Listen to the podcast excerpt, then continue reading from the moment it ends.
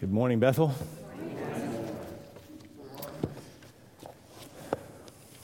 I think it's interesting. I think those of you that were able to join us at 9 a.m. this morning, I think it's interesting in God's providence that some of the issues that we considered this morning, both in the trip that Greg and Colleen and um, Andrea DeMeo and some other folks from InterVarsity took this summer, as well as um, Pedro and Stephanie's ministry in Chile um, some of the issues of the, the great need. Certainly, there's great spiritual need, but there is great physical, material need all around us. And how do we wrestle with those things? How do we care for the poor? How do we reach out? What, what should that look like there, as well as asking ourselves those questions? Um, Luke 16 is addressing those issues, and the text that Todd read this morning was obviously chosen before I knew what Greg and Colleen or what Pedro and Stephanie were going to share this morning. So uh, the Lord obviously has um, some help for us as we wrestle with these issues. Um, so let's pray, and then we will uh, we'll dive in. Father, we thank you that you are the Father of mercies. You are merciful with um, a mercy that is beyond comprehension. It's hard to grasp how gracious, how merciful, how kind you have been, and how kind you are to those who are completely undeserving and completely deserving of the opposite treatment. And Lord, I pray that we would not lose touch with our indebtedness, that we would not forget, for those of us that are in Christ, that we would not forget the incalculable debt that our sin deserves, that it amasses, that it crushes us. We are utterly bankrupt spiritually. And the only pardon for that debt, the only way for it to be cleared is for Jesus to pay it. Lord, if we have lost sight of that, lost touch with that, where we've forgotten the fact that we have been forgiven much, would you remind us of that this morning? we know that those who have been forgiven much love much. And if our love is little, then we are out of touch with our need. We are out of touch with all that we have been forgiven in the past and all of the sin that we commit now, even as believers, and will commit in the future. Uh, we are so desperately needy and apart from your grace, we have no hope. So I pray that we would, would recognize how bankrupt we are this morning. And I pray that we would then see with greater clarity and hear with newly opened ears the greatness of your mercy. Lord, give us ears to hear from you this morning. Unstop, unclog our ears where we have gotten dull to your truth because we are listening to the wrong voices, where we are um, more focused on the things of this world. We pray that you would give us ears to hear and help us to be attentive to you and what you have to say. And then, as we grasp and get our eyes on your mercies, I pray that it would affect us and there would be this welling up of a desire to be a merciful people, that we would be ready to love neighbors, whatever neighbors we come in contact with, with your love and mercy, extending that mercy to those around us in helpful, loving, authentic, sacrificial, joyful, creative ways.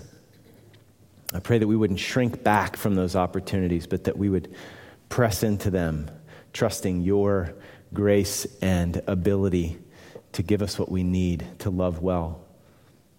So we need your help, and we pray that you would speak to us through your word, by your Spirit. In Jesus' name, amen.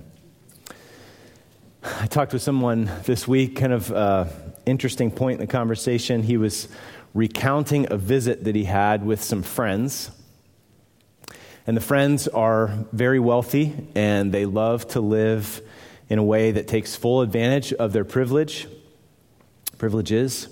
Um, this person was not sharing this with me in any sort of self righteous or sanctimonious way, um, but rather he made an interesting comment because he said, I can't help but think that God is not being merciful to them. Because they are incredibly blessed materially, they are living it up in a sense, and that's where their life is centered. And the fact that that's not bothering them and they don't seem to be concerned about others was actually really concerning this man. He was thinking, oh, this, is, this is a pitiable state. This is not a enviable state. Interesting orientation. I wonder how we would have viewed that scenario, that conversation. So, Jesus in Luke, as we've been walking through Luke, these last several chapters, he's had a lot to say about money. Um, he is certainly most recently said a lot about it in 16 and there's these two parables on either side of some, some important instruction that we looked at last week so there's the parable of this unrighteous manager which on the face of it seems really confusing but the point is pretty simple we looked at that a couple of weeks ago and then last week Jesus, in between these two parables, gives some implications and application that's so important. Um, we're going to touch on some of that as we walk through this parable in chapter 16, verses 19 to 31. Um, but rather than taking time to, to connect all those dots of context, we'll wait until it comes up. But just there is so much, even, even back in chapter 10, chapter 12, chapter 14, chapter 15. This is a really significant topic. And in a sense, this parable is going to close off some of that material before we move into chapter 17. And so um, it's an important parable as we consider these issues again this morning. So, what we're going to do is look at the parable, and I'm going to read down through it and give some comment as we walk through. So we'll consider the parable, some things that we might tend to miss as we read through it. A couple of brief points on the limits of this parable and understanding parables in general. And then we're going to just focus on some of the lessons that are drawn out of this parable. Um, there's probably a lot more, but I think I came up with how many letters? Is that six? G? Seven. Okay. So we'll consider those like that. So let's read through the text itself, um, and I'll make con- comments as we go along. If you're using a Pew Bible, if you don't have a Bible, um, there's one in the pew in front of you, and the text can be found on page 1044. So follow along as I begin there in verse 19. Jesus tells this story. Now, there was a rich man, okay, and we'll notice quickly that he doesn't have a name. Okay?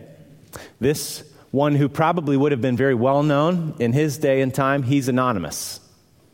Okay, so the somebody is actually nameless. That's important. And this rich man habitually dressed in purple and fine linen. Okay? This is dressed to the nines in antiquity. Okay, purple would have been on his outer garment. This is the richest, most expensive dye to make um, clothing this color. Significant process, it's expensive. Then the fine linen we would refer to this especially white, soft, fine undergarment that was worn next to the skin. And again, there was a significant process that you know, had to be gone through to produce this material. So to have one or the other was incredible privilege, but to dress in both habitually all the time is incredible wealth. Okay? So he habitually dressed in purple and fine linen, joyously living in splendor every day. Okay, so this is no miserable millionaire. He's not ready to jump off a bridge. He is living it up and he loves it. He is a happy man. He's feasting like a king every day and he's joyous, okay?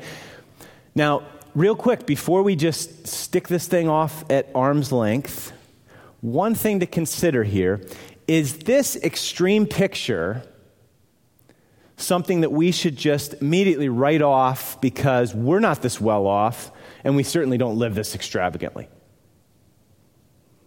You think that's the way that this should function in, in our minds and hearts right now as we're reading it? Sometimes we have a tendency to do that. If it doesn't seem to apply, then we just kind of, well, something you're not talking about me. Okay, just wait. I doubt that's how it's intended to function. I think the point is that for anyone who's tempted to love money and serve it, remember, Jesus had said, just, we looked at it last week, no servant can serve two masters. For he will either hate the one and love the other, be devoted to the one and despise the other. You cannot serve God and wealth. The Pharisees who were lovers of money, he's addressing them. And a lot of the Pharisees, like I said last week, weren't necessarily known to be wealthy. Some of them were, but not all of them. Doesn't, you don't have to be wealthy to love money. I think the point is that for anyone who's tempted to love money and serve it, it's this rich without rich toward God, which is the language of that rich fool back in chapter 10, in the end is worthless. Okay? The extreme serves to say, even if you have it all, it will not help you in the end. So, so don't be jealous of it. Don't wish for it. Don't love it. Don't long for it. Don't desire to be rich. What does it profit a man to gain the whole world and forfeit his soul? It's an illustration of that. We all need to hear that. Then, verse 20 there's a poor man who's got a name. His name is Lazarus. So the poor man has a name, the nobody is identified. And he was laid at the gate does this mean he was an invalid? Maybe. Totally helpless. Poor man Lazarus was laid at his gate. The gate of this, that means this guy's got to have a pretty significant place to have a gate leading up to his home. He was laid at his gate, covered with sores.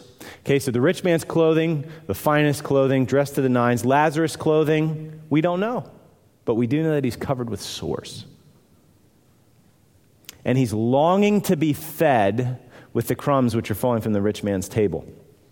Any bells ringing there? Any connection from some recent context? Longing to be fed? Who else was longing to be fed? The younger lost son. It's the same phrase. Luke 15, 16. So what? Okay, well, there's an interesting connection. Is this, are we just after trivia, like details? I think the point of that is that this parable is doing the same thing that the lost son's parable is doing, in part.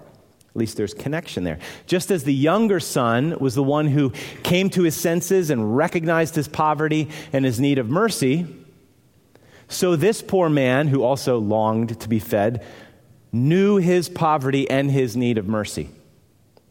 Whereas, just like the older son was blind to his spiritual poverty and his need of mercy, so the rich man is blind to his spiritual poverty and his need of mercy. Okay, so it's reinforcing some of those same points. It goes on, Jesus goes on. Besides, even the dogs were coming and licking his sores. If you're like me, the initial thought on this one is oh, there's Lassie. You can always count on Lassie. You know, or your favorite dog from growing up, you know, man's best friend coming to lick the sores. That's not the picture. These are pariah dogs. Have you ever heard that phrase before? These are wild, nasty scavenger dogs. Okay? They were not coming to be this man's best friend. They were more like vultures circling a dying animal. Translation kind of I think it could be better translated because it makes it sound like, oh, they were coming to. Me-. It's just that's not the that's not the picture here. It's not a pretty picture. It's not a heartwarming picture. And then the poor man dies. Verse 22 And he was carried away by the angels to Abraham's bosom. what is that? We'll talk about that in a minute. But do you notice that all the action in relation to Lazarus is done to him? See the passive voice there again? Carried away. He was carried away. Same as back in verse 20. He was laid at the gate. He's powerless. He can't fight for himself. He can't take matters into his own hands. Instead, he meekly receives. And the rich man, all active verbs. Even he's dying now. I guess he was buried. Okay, he can't do that. he can't bury himself. Okay. But the rich man is very active, the poor man is powerless, so he's passive. And the burial of the rich man is noted. Okay? Does that mean that Lazarus was not buried? We don't know, but it's not mentioned. To the Jews of Jesus' day, to not have a burial was to leave the body open to the attacks of carrion birds and scavengers like those dogs. Okay, it also would have been considered to be under the curse of God. That's why you know, in the battle in the Old Testament, they take these bodies, they, they take great risks to get those bodies and bring them back so they're not desecrated, either by being dismembered or by animals, you know, just eating them out in the open. So we don't know if Lazarus was buried, but it's interesting that it's noted in relation, that burial is noted in relation to the rich man, but not in relation to Lazarus. Verse 23 In Hades, okay, in the Old Testament, it's the place of the dead. It's kind of a neutral thing. Everybody that dies goes there. But in the New Testament, it's kind of the equivalent of a place of judgment, like hell, okay? So in Hades, he lifted up his eyes, being in torment, and saw Abraham far away and Lazarus in his bosom. Talk about that in a minute, he cried out and said, Father Abraham. That's worth noting. This guy read his Bible, folks. This isn't a pagan rich man. He knows Abraham when he sees him. This is Father Abraham. So, this is the nameless rich man. He's an Israelite. He considered himself a son of Abraham. Father Abraham, have mercy on me and send Lazarus very interesting on a couple points. One, he knows his name. He knows who that guy was that sat at his gate. He's not ignorant. Okay? So he knew his name, and amazingly enough, he still has the sense of superiority toward Lazarus that he doesn't even talk to Lazarus. He says, Abraham, would you send him? To serve me? He doesn't even speak to Lazarus. Send him so that he may dip the tip of his finger in water and cool off my tongue, for I'm, agony, I'm in agony in this flame. But Abraham said, Child, remember that during your life you received your good things, and likewise Lazarus bad things. But now he's being comforted here, and you are in agony. And besides all this, between us and you, there's a great chasm fixed, so that those who wish to come over from here to you will not be able, and that none may cross over from there to us. And he said, Then I beg you, Father, that you send him Again, not speaking to him, to my father's house, for I have five brothers, in order that he may warn them, so that they will not also come to this place of torment. So now the rich man wants Abraham to send Lazarus as his messenger boy. Send him to my five brothers to warn them. Now, this could, at least in part, look like his first selfless move. He's actually concerned about his brothers. But again, it's not. This is exactly what Jesus was talking about earlier when he says in chapter 6, What credit is it if you love those who love you? Okay, so this was not a loving, selfless move for him to be concerned about his brothers. Abraham responds again They have Moses and the prophets. Let them hear them. But he said, No, Father Abraham. Yo, that is cheeky. Come on. Speaking to Abraham this way.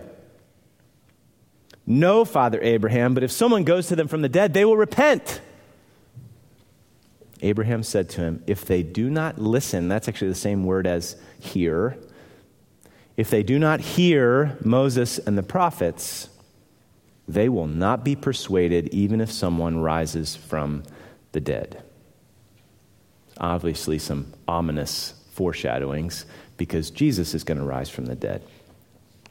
And they're not going to be persuaded. Okay?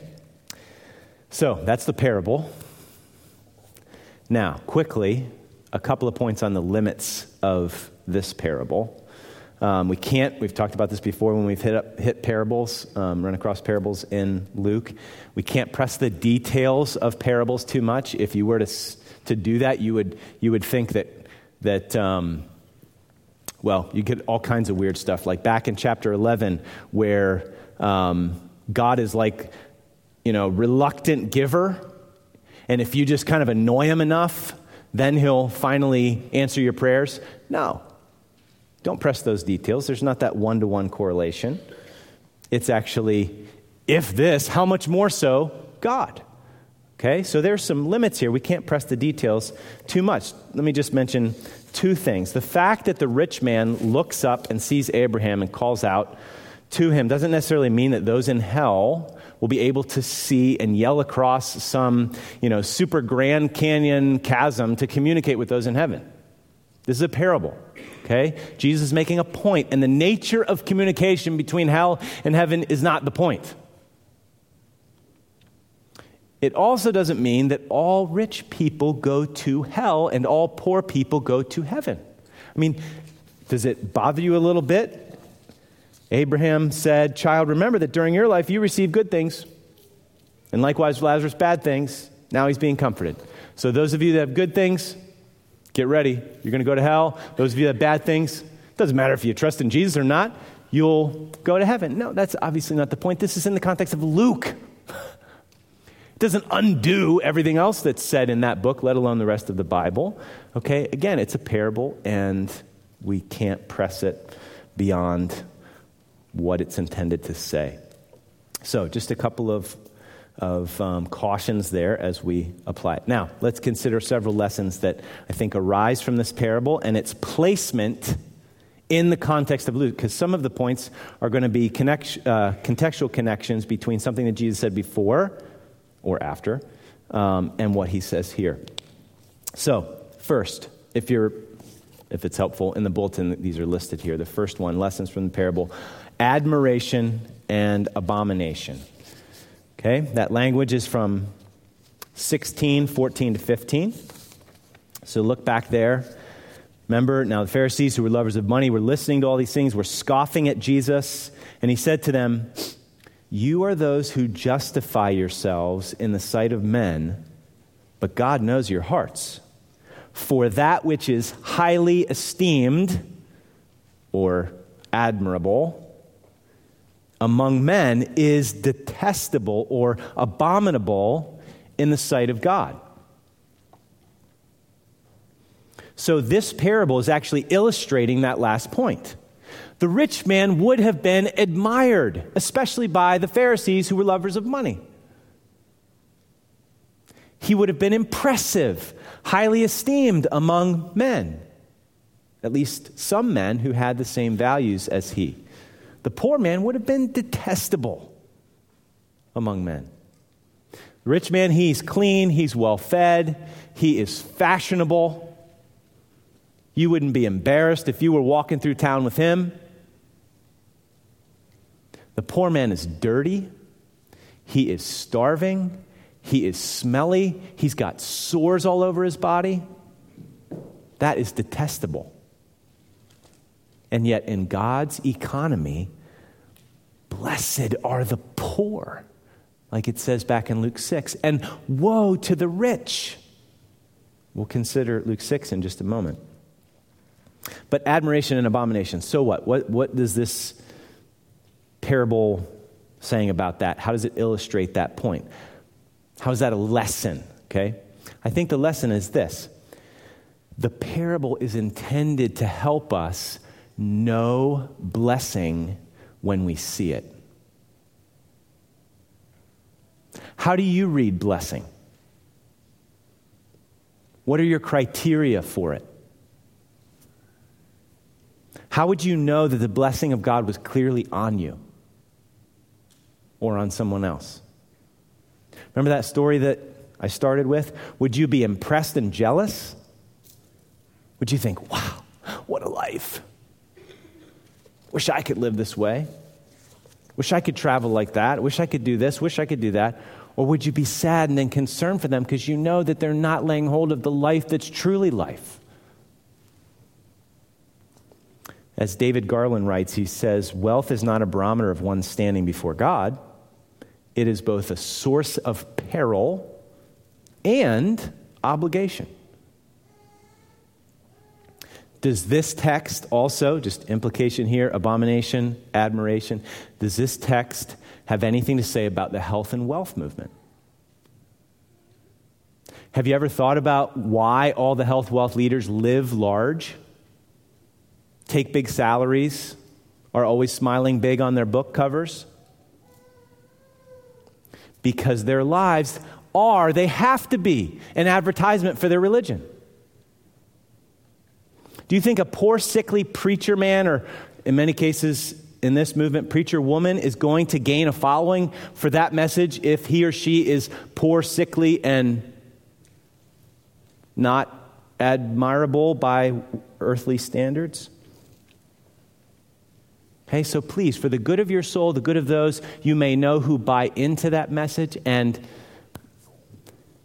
yeah, this, the so called health wealth gospel, it's no gospel at all, is an abomination in God's sight.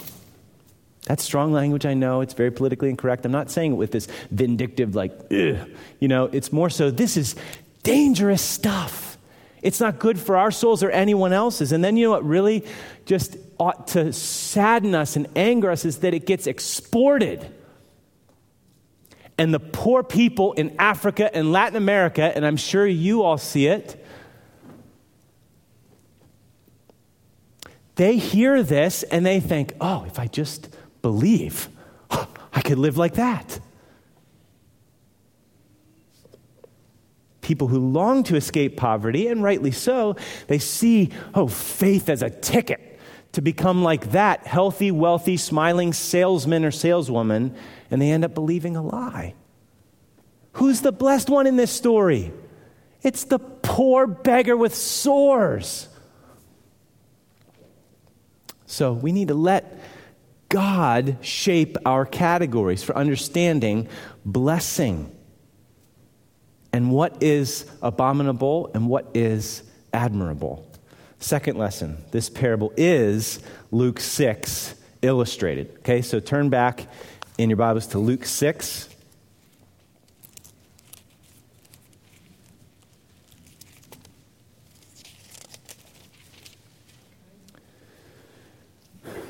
There are so many connections with this text and others in the book of Luke. We won't touch on all of them, but this is just, here it is in Technicolor a parable illustrating what Jesus said back in Luke 6, beginning at verse 20. I'm going to skip a little bit, so maybe pay attention to the verses. I'll give you a heads up when we skip a few.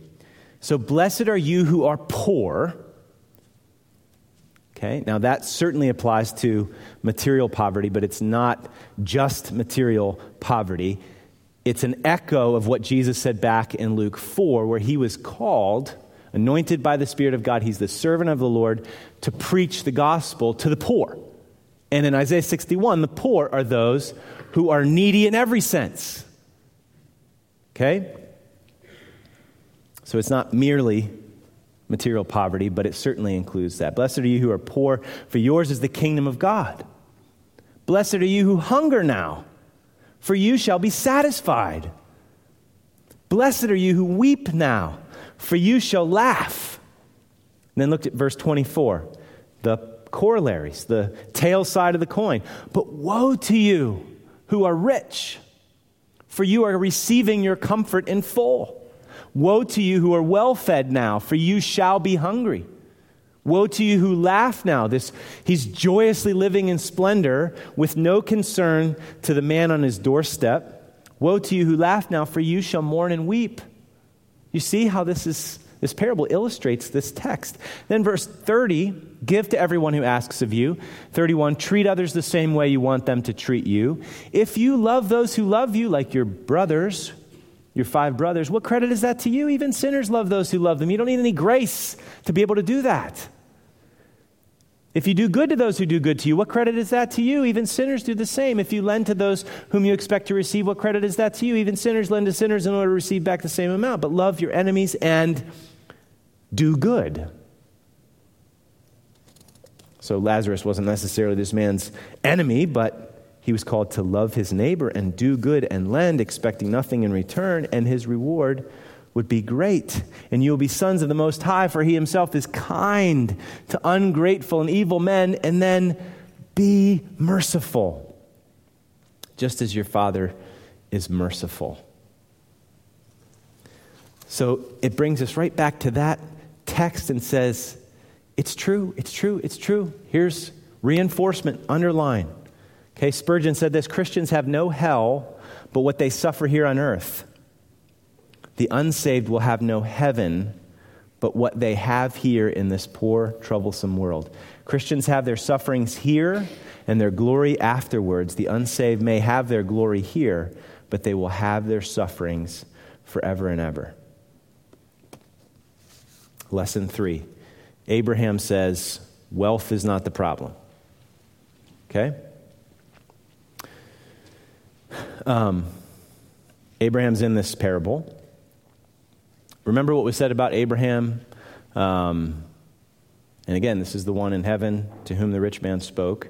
When Abraham sent his servant out to find a wife for Isaac, this servant told Rebekah's family, I'm Abraham's servant. The Lord has greatly blessed my master so that he has become rich. And he's given him flocks and herds and silver and gold and servants and maids and camels and donkeys. So, woe to you who are rich. Does that mean everybody? No.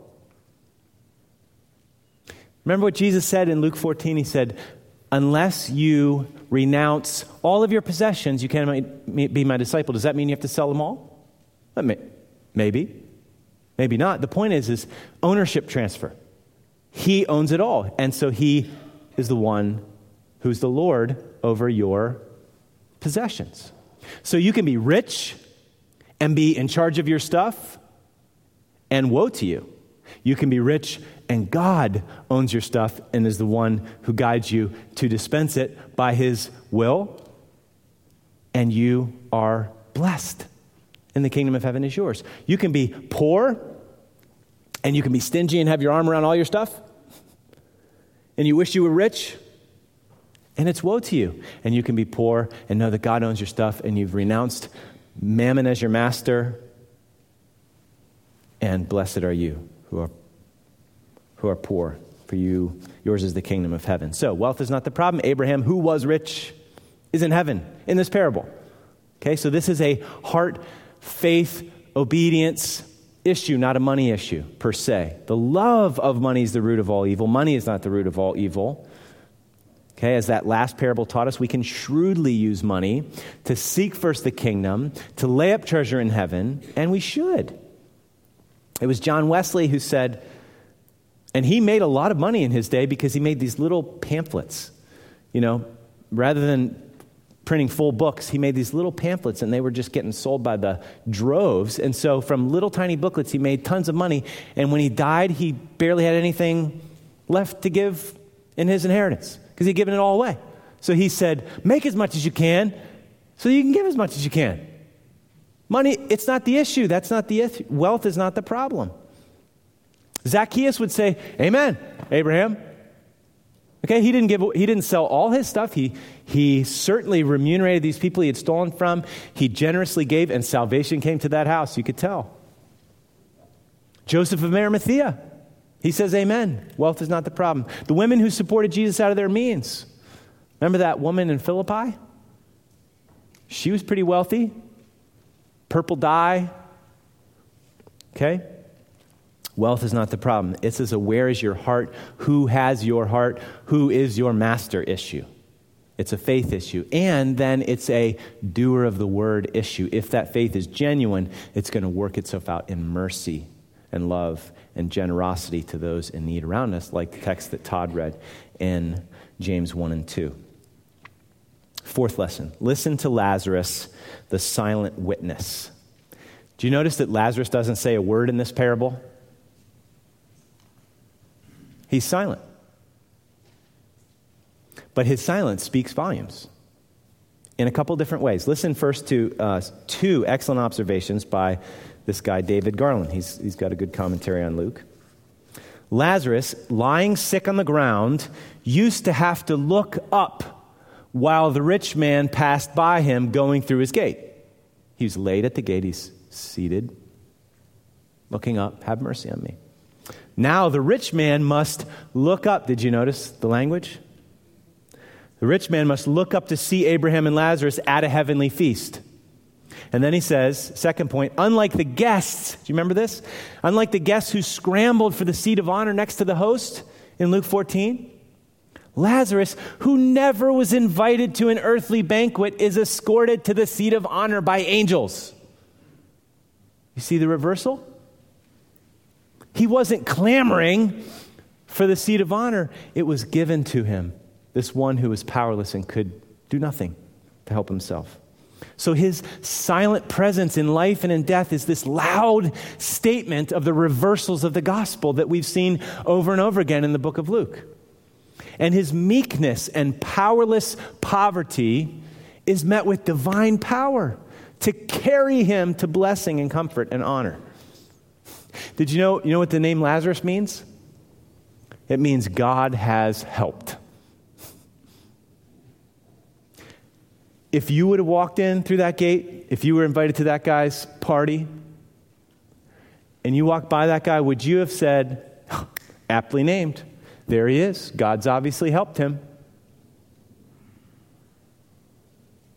It seemed like God had abandoned this guy. Sores, unclean. But better to have nothing and have the grace and promises of God than to have everything in this life and not have God's grace and promises. Kind of goes back to that first point. Where are our values? How do we read blessing? There's another thing to notice about Lazarus being a witness, even though it's silent. The rich man asks that Lazarus go and warn, or be sent by Abraham and warn his brothers. Okay, do you see that in verse um, oh, where is it? uh, 27, I beg you, Father, that you send him to my father's house. 28, in order that he may warn them. Okay? That word for warn is a form of the word that's used to refer to a witness, okay? Which is used over and over again in the Bible, like, you're going to be my witnesses, Acts 1, and so forth, okay? But Lazarus is not going to be a witness messenger to the rich man's brothers but that doesn't mean he's not going to be a witness. He will be a witness, a silent one. Again, not to the rich man's family, but to the rich man and to the Pharisees who are listening in on this parable, and to all of us who might be tempted to be caught up in the love of money, the worries and cares of this world, and the deceitfulness of riches that Jesus warned back, back in chapter 8. So he's warning us, not in the way that he was asked to go warn the brothers, but silently with his life and example because he's illustrating the truths of Luke 6. Fifth lesson faith is not natural, even in the face of the supernatural. Another way to say this is God alone gives ears to hear. What in the world does all that mean? Look at the last um, three verses. Abraham said, okay, so Go send them so that it'll warn them. If, you know, if somebody comes from the dead, they'll definitely repent. And Abraham says, They have Moses and the prophets. Let them hear them. He said, No, Abraham. If someone goes to them from the dead, they'll repent. He says, If they do not hear Moses and the prophets, they will not be persuaded, even if someone rises from the dead. Bottom line, if the word isn't enough, someone rising from the dead won't do it. Okay, think of the other man named Lazarus in the New Testament. Just think about it. He's a case in point. He died. Everybody knew he died. He was buried. He was in the tomb for three days. Jesus raised him from the dead in front of people. People saw this, they witnessed it. They're talking about it. Word travels fast. You were dead. You're standing right there. And the leaders of the Jews, they don't bow at Jesus' feet and repent. They plot to kill Lazarus as well as Jesus. I mean, think about the irony in that. We're going to kill you.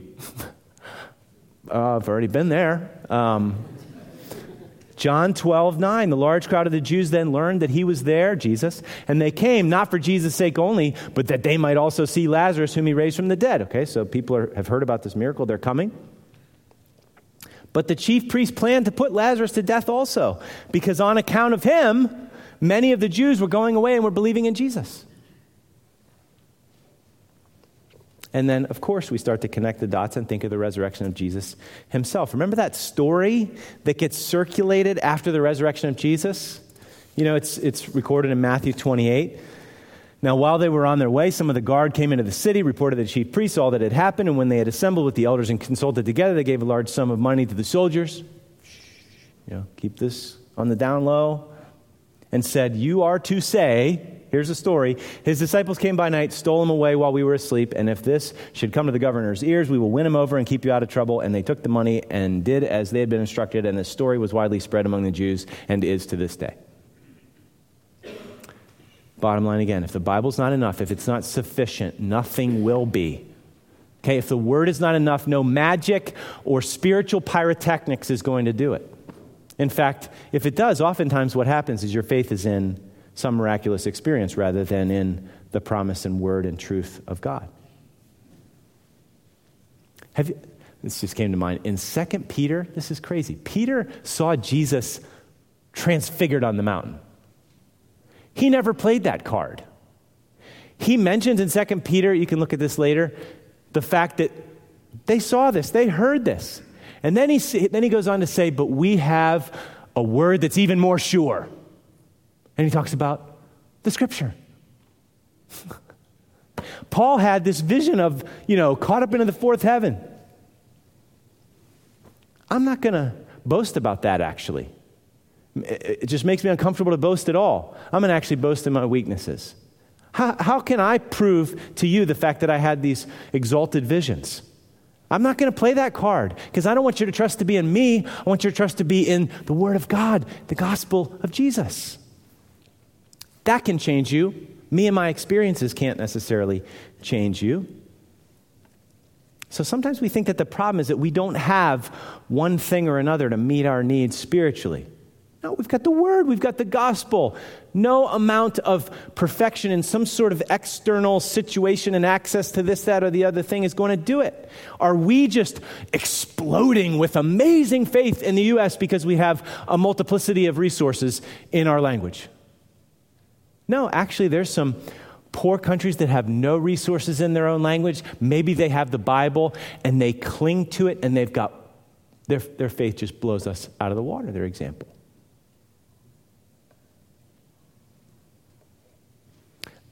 Or sometimes, have you ever thought this? You know, ah, if I could just have been there and seen it all, you're dealing with these doubts and, you know, whatever, then I, then I would really believe this. Really?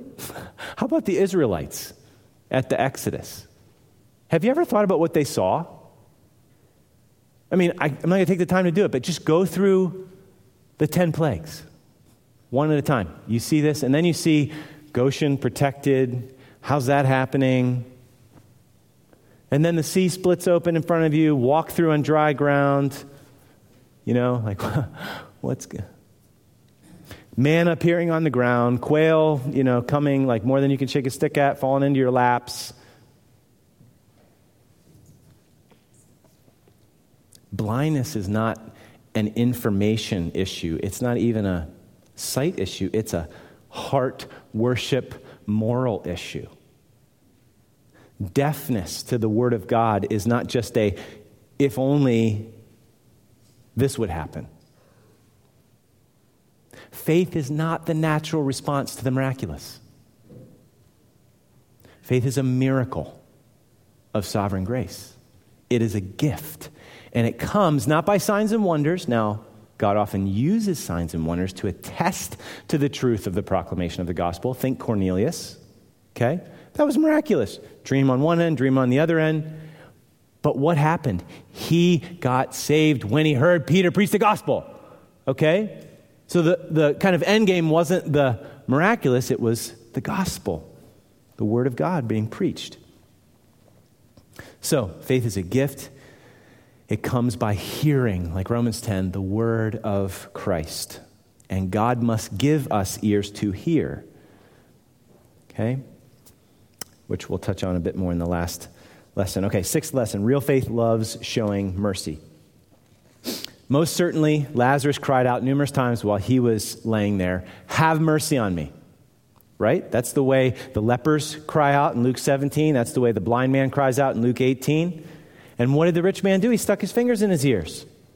Proverbs 21 13, he who shuts his ear to the cry of the poor will also cry himself and not be answered. Living proof in this parable. The irony is the one who in Hades is asking Abraham to have mercy on him and send Lazarus is the one who knew Lazarus' name. He heard his cries for mercy and he gave him nothing he had shown no mercy, and he's asking for mercy here. Again, remember that text that Todd read? For judgment will be merciless to one who has shown no mercy. Mercy triumphs over judgment. Real faith loves showing mercy. We're not saved by showing mercy, but when we're saved, we love to show mercy. He has shown you what is good and what the Lord requires, but to do justly, to love mercy, and to walk humbly with your God. It's Luke 10 all over again. Good Samaritan. Jesus asked the one, you know, okay, so which one proved to be a neighbor? And the man had to say, the one who showed mercy. Go and do likewise. That was what we were talking about at 9 a.m. this morning. And you know what? We as a church need to do better. We need to grow. We ought to want to, not in some sort of, we need to be better, we need to be better. Why, why, why?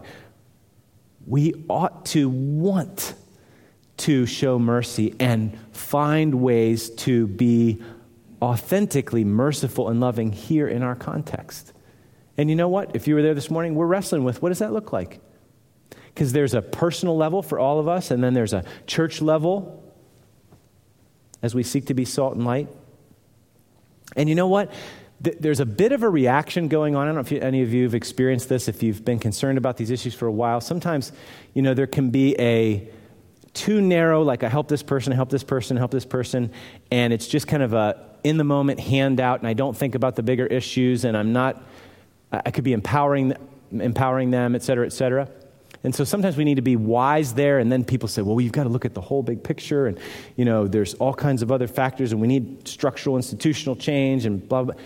Yes, absolutely, holistic. But isn't it helpful to not overswing? Because sometimes what you could do is you could think, I can't really change this poverty unless all these things, all these factors happen all around us, and, and there's all this infrastructure change and this and that. And then we stop helping individuals.